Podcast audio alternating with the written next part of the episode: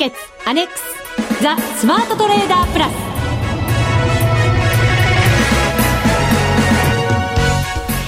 全国のリスナーの皆さんこんにちは。内田まさです。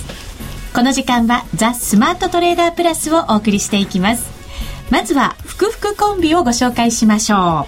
う。国際テクニカルアナリスト福永博之さん。こんにちは。よろしくお願いします。そしてマネックス証券の福島正さんです、はい、こんにちは。よろしくお願いします。よろしくお願いいたしますちょっと為替上下しましたね今日は。ねええー、まあ特にどうなんでしょうね。やっぱトレンドはそんなには変わってないんですけどもどちらかというとユーロ円がやっぱり下落が加速している感じですよね、うん、もう今の時間帯で、えー、っと96円台にこうちょっと入ってきていると、はい、いうことですもんね。そうですね、はい、あのこの1週間通して見てもユーロの弱さが際立ってたかなっていう、うん、そんな印象ですよね。そうですね。やはりあのまあ先週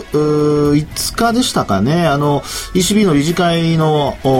ところでですね、まあ、利下げが発表されて、はい。でその後雇用統計の結果を受けてですねあの、まあ、ユーロの方が逆に あの下落をしてしまったと、まあ、ドルがあまり下がらずにという流れでしたからね。そうですね、はい、福島さんは先週もここの時間で、まあ、利下げするでしょうねと。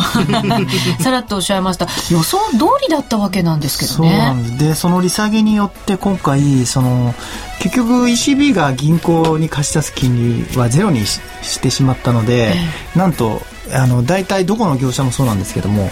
えー、ユーロ円のユーロ買いをするとスワップポイントマイナスになってしまいます。っていう事態が今起きています。なるほど。余計ユーロを買いたくないですよね。そうですね、ね、買えない理由の一つになってしまった、うん、そんな状況があるわけですね、ね、ずっとプラスだったんですけどね。今回のやっぱり利下げで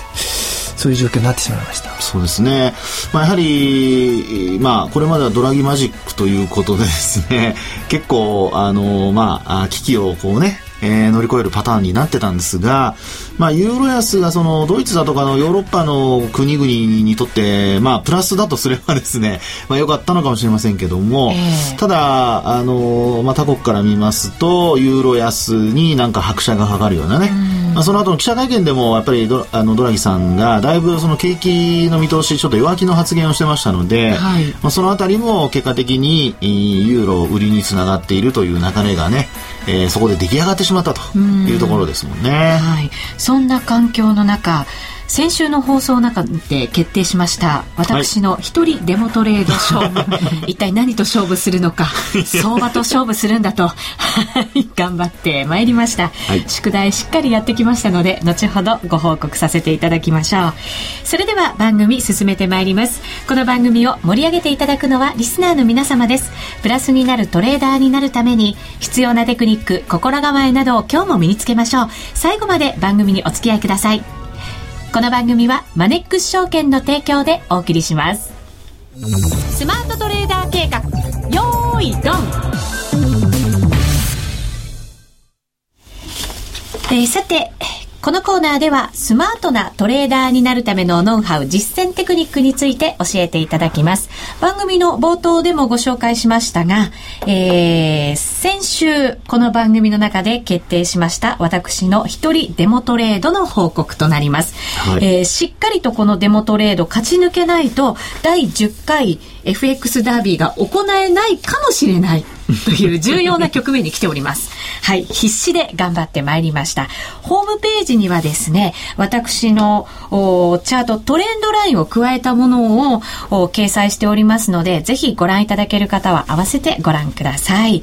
えー、冷やしチャート、そして1時間足のチャートを載せています。まず、冷やしチャートなんですが、えー、もう3月の中旬ぐらいからですね、ドル円で勝負しました。まず、すいません。前後しましたが、ドル円で勝負してまいりました。えー、3月の中旬ぐらいからもう下落トレードがこう続いてるんですね。これが調整なのか下落トレンドなのか私には判断ができませんが、下へ下へと来ていまして、その下落トレンドのラインを引いてあるんですが、このところですね、まあ、6月に入ってからでしょうか、少しこう、そのトレンドラインを上抜けて、ただしぐんぐん上に行くという状況ではなくですね、なんとなくここ最近三角持ち合い的な感じの動きになってきたかなと思って見てたんですね。はい、で、その三角持ち合いを、えー、っと、7月の9日の日に下に抜けようとしたんですね。はいで、その日に私も入ろうとしたんですが、なんとなく戻る勢いも少しありましたので、その日は、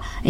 ー、売りで入らず、見ておりました。はいその翌日、7月10日の日に、えーまた、あー下に、えーさらに行く動きを見せましたので、そこで売りで入りました。7月10日の朝の9時ですね。79円56銭で、まずは打診的に50万通貨入りました。で、えーしばらくその水準で揉み合ってたんですが、また下に行こうという動きが見えましたので、えー追加で、えー売りを加えまして、79円45銭でさらに、えー売りを乗せていきました。これも50万通貨、合わせて100万通貨になりました。はいえーただし、その後ですね、ずっとこう下に、えー行きまして、79円もしかしたら割るかもしれないというところまで行ったんですが、自分が入れていたラインまで、えー決済ラインまで届かずですね、えーこれは昨日の夜ですね、えー FOMC のこれは議事録が発表されたのきっかけなんでしょうか、あの、ぐんと上に持ってかれる場面がありまして、えー入れていたロスカットライン79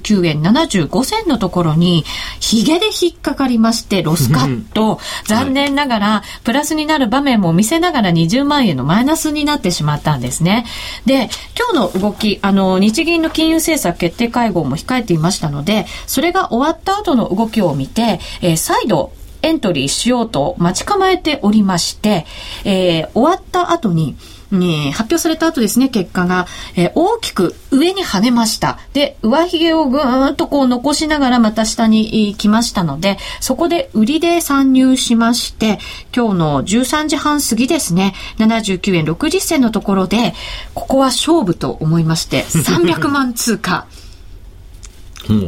今、無言になりました。いい短期でやるつもりでですね、はいはいはいえー300万通貨入れまして、えー現在まだそれを保有中、えーレートが今のところ79円28銭から30銭ですので、えーマイナス分も取り戻し、今70万円ほどプラスのところで推移と。うーんことになっております。一応今日までの推移、えーご報告をさせていただきました。はいい。やー、そうですね。あのー、よかったですね。これね、結果見てますますとですね、あの、ロスカットに引っかかったところは、まあ、致し方ないとしてもですね、その後、あの、もう一回売り乗せをしたというようなところがね、えー出てますので、ただこれロスカットっていうのはもう100万通貨全部ロスカットですかね、これは。そうです。すべてロスカットでした。本当だったらもっと下にしておくべきだったんですけれど、んえーそれをせずにですね、最初に入れたロスカットラインそのままにしてたんですね。これは大きな反省点の一つですね。あのーまあ、えーっと、マーケット見てる時間帯にもよるんですけど、えーあの、トレーリングストップっていうやり方をすればですね、はいまあ基本的にその、まあ、や、ここで言いますと、円が、あーまあ強くなってですね、円高になっていく中で、まあドルがいくらっていうようなところ、まあドルを基準にするか円を基準にするかにもよるんですけど、まあそれ、その、まあ安値高値から、えーまあ何パーセント、えー反発したら、えーそこで利益を確保するとかですね。まあそういう、あの、確か、えーツールあったかと思うんですね。はいまあ、それを、あの、セットしておくっていう、まあ寝てる間にそういうのをセットしておくっていうのが、まあ結構いいパターンではないかなとは思うんですけども、はいあとそれから、あの、えーまあ日銀の金融政策決定会合の前後、よく見る時間ありましたね。え、あのーちゃんとパソコンの前にスタンバイをしておりました。いいですね。はいまあ、あのー実際のトレードの時も、えーまあ、これまでもそうなんですが、まあ、そういう時をチャンスに変えるっていうのが、まあ、やっぱり一つ、あの、大きく、うまあ、値幅を取るうチャンスにもなりますね。はいでただ、その分リスクも高いので、逆に動くと大きな損にもつながるということですから、まあ、ロスカットをしっかり入れながらという形にはなると思うんですね。それと、あともう一つ、あのーまあ、リスナーの皆さんにも参考になると思われるのが、やはりあの、冷やしで、えートレンドをしっかりこう見てですね、えー割り込んだところで短期的にこう下落しそうだなというような、まあそういうこう大きな流れを捉えて、それで、えーまあエントリーすると。まあですから今回も、その一旦ロスカットには引っかかりましたけども、おその後の動きの下降トレンドっていうのに、まあ今のところまだ変化ないわけですよね。はいまあですからそういった、あのーもう、なんでしょうか、こう、短期的にエントリーのタイミングが早かったとしても、あるいは遅かったとしてもですね、えー、時間が経つにつれて、トレンドに沿って価格が動けば、まあ、あの、損失が少しずつ減り、利益が増えるというような、まあ、そういうあの流れを自分で作れるように、まあ、やっぱチャートを見ていかないといけないですよね。まあ、ですから今回のケースは、やはりエントリーがうまく、エントリーと言いますか、失礼、あの、冷やしで見た場合のトレンドですね。はい。三角持ち合いからちょっと下に離れたというようなところを、あの、まあ、見て、それが、あいいエントリーにつながったということなんじゃないかなと思いますので、うん、えー、ただ、これあの、まだ、あそのまま、これは、冷やしの方でのチャートで見ますと、25日線ですよね、これね。はい。えー、まだ、あの、25日線割り込んで、えー、まあ今、リアルタイムでは割り込んでるんだと思うんですけど。割り込んできましたね、はい。はい、まあ大体79円50銭ぐらいのところが、あのー、まああ、ちょうどその25日線ぐらいの値ですので、えー、やっぱりここもですね、大きくこう割り込まないようであれば、うん、冷やしの移動平均線のトレンドはやっぱり横ばいですので、えー、これはちょっと一旦利益を確保するっていうことをね、考えておかないといけないのかなと。ですから今晩、あの、今、欧州の時間始まってますけど、はい、えー、アメリカ時間、ニューヨークの方でどうなるか、そういったところもちょっと考えて、えー、同じ轍は踏まないように、はい、やっぱりきちんとどっかで利益確保と、それからまあトレーディングストップのようなものもちょっと入れておくというのを考えておかないといけないかもしれないですね。そうですね。はい、ここ数日見てた中で、やっぱりこの79円50銭って結構大きな節目になってるような感じもしましたので。うそうですね。はい、79円割れがなかなかね、あの、このところ、まあ、えー、79円割れるところまでいかないので、はい、まあ、そういったところもね、参考にして、やはりトレード、まあ、特に今、利益確保ということをね、考えていく必要があるのかなというふうに思いますね。うん、はい、はい。福島さんからも評価をいただきたいと思います。えっ、ー、と、評価というか、これ今回あれですかね、ロスカットと利益、利確の、はい、えっ、ー、と、幅っていうのは、うん同じじゃないんでしょうね、同じじゃないですね。利利確の方が少し広め。広めに取ってました。ね、はい。これはどどうどういった意図なんですか？えっ、とですね、やっぱり節目節目を考えてまして、うん、まあ79円割れないかなと思ったんですけど、うんうん、ちょっとぐらい割れてくれるかなとも思ってたんですね。なので、できる限り79円に近いところでと思ってたので、ギリギリのところに入れてたんですね。はい。なので、えー、少しだけもう本当にあとちょっとで理覚できるところまで行ったんですけど入らずに上にふーっと戻ってしまった感じですね、うん、なんかイメージ的にはどうなんでしょうねあの、まあ、あの、冷やしで、まあ、まだ、冷やしで見て、その三角持ち合い下離れして、はい、えー、下に行くっていう判断のことで、えー、こう、なんとなくこう、利確の幅を広広めたのかなっていう回答かなと思ったんですけど、ちょっと違っていたので で、もし、どちらかというと方向感がないときは、利確とロスカットと同じぐらいの幅で、えー、やるんですかね。その辺ってそうですね。あのー、えー、まあ、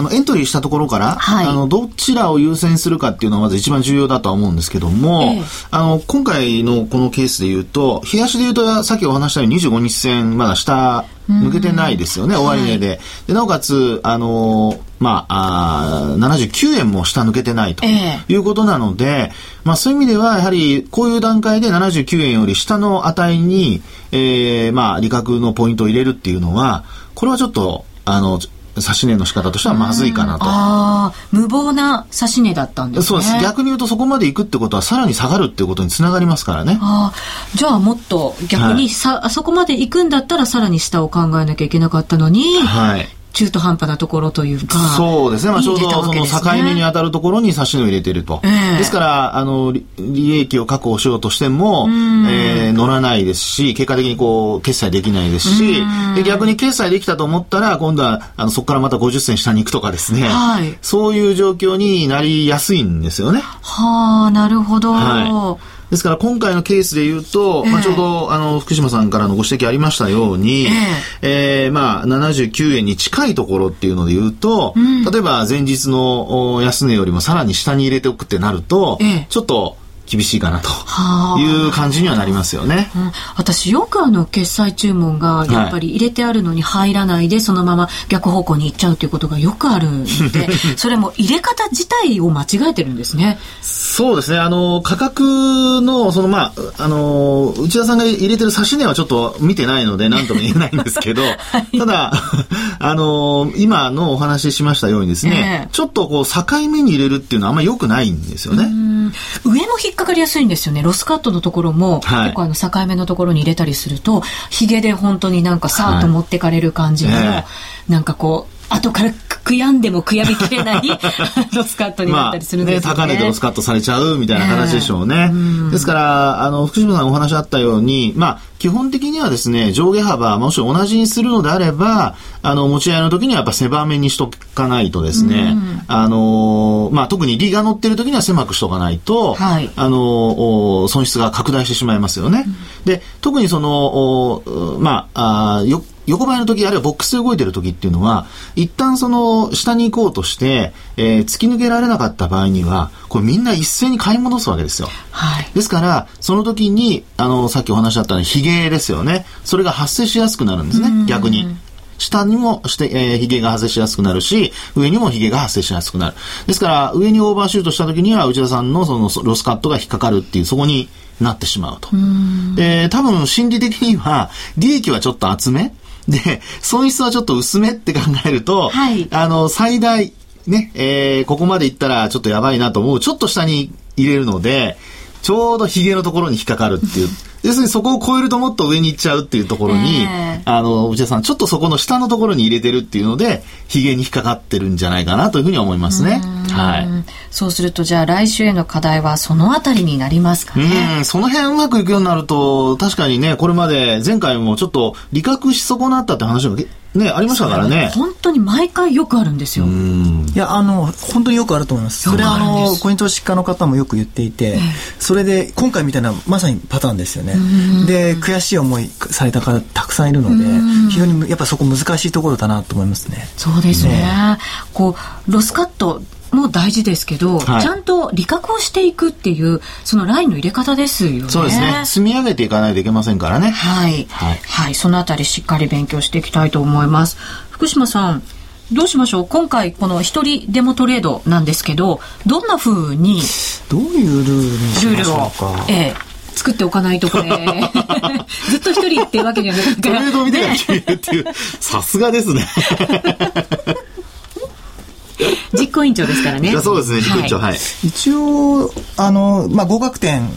を取ればっていうのが一つあると思うんですけども。いいね。そういう、そういうのはいいですね。はい。ただ、一回だけですと、まあ、たまたまラッキーでっていうのもまあありますよね。ありますので、ええまあ、2回連続で、例えば合格点80点でもいいんですけども、80点取れたら、連続ですよね。連続で取れたはら、連続、い。はい。今、福島さんの話にあったように2回連続。なるほど。最低ですよ。甘々、甘々採点で、はい甘々ルールで。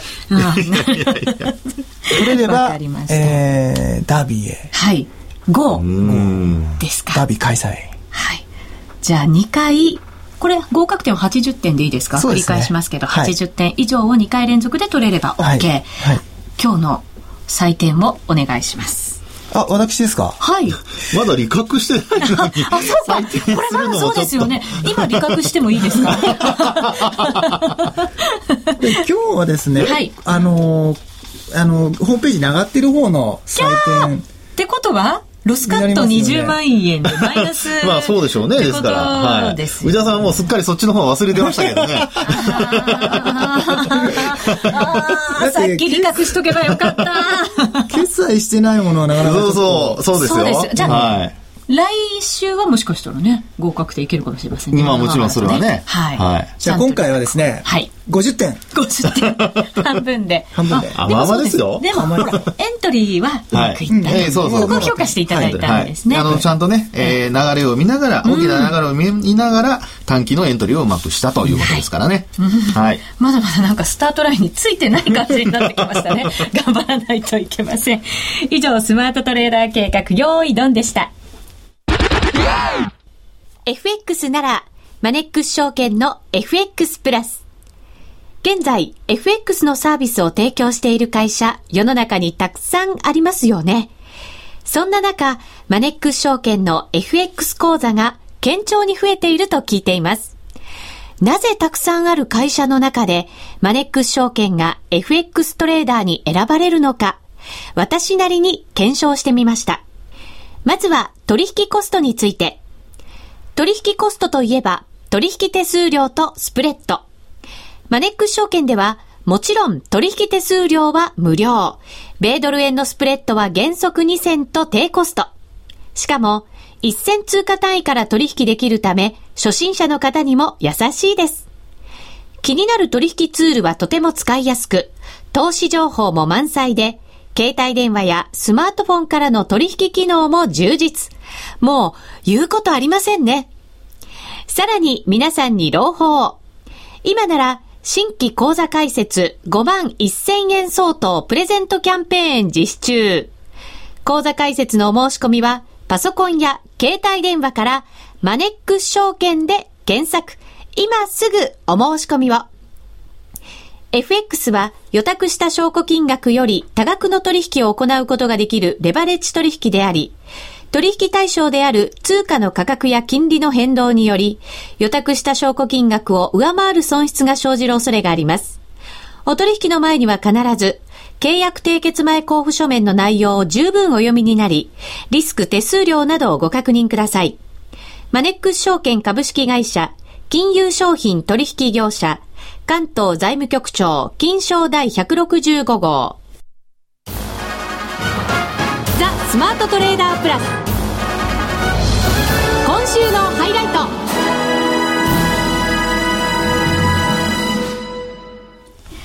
ト。えー、さて、この時間は、今週から来週にかけての為替市場の見通しについて伺いたいと思います。お願いいたします。はい。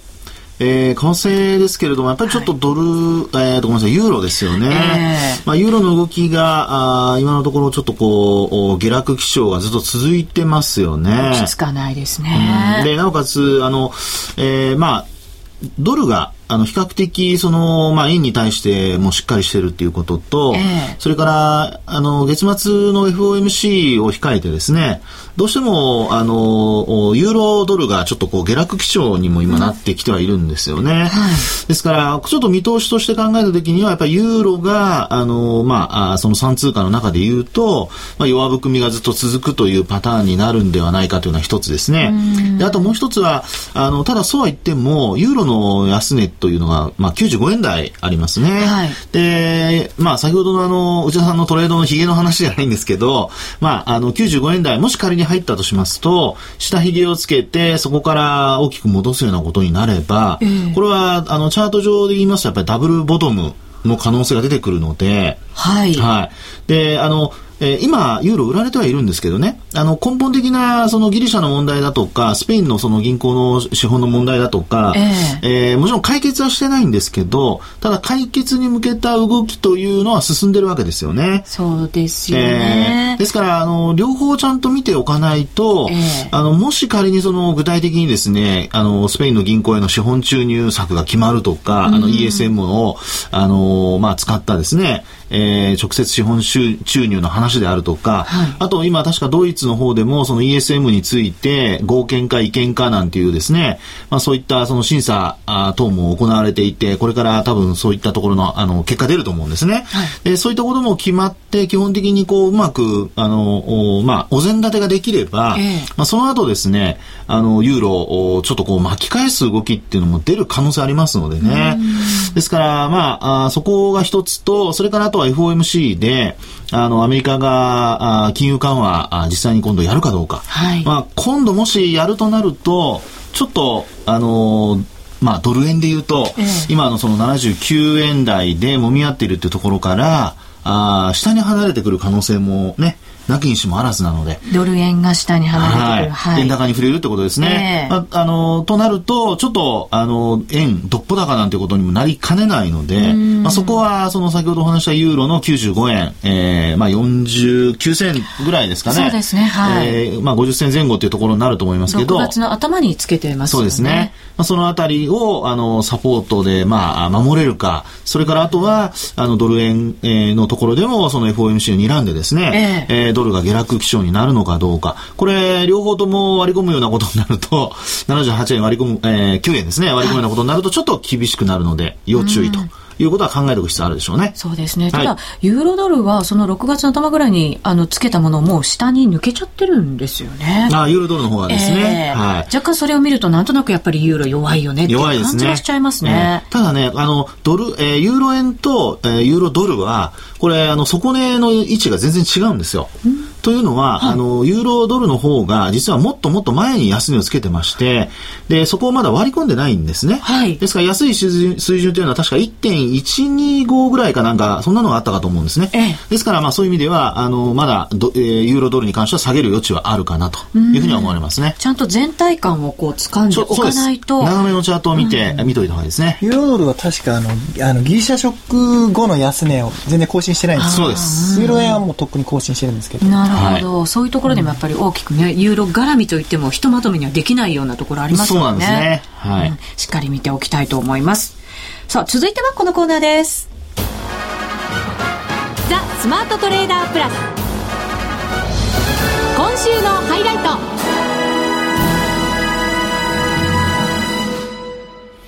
さて、この時間はマネックス証券からのお得な情報、キャンペーンなどを福島さんからご紹介いただきます。はい。えー、先々週ですかね、あの放送でも、あのー、お話しさせていただきましたあの軽減税率10%延長っていう、はい、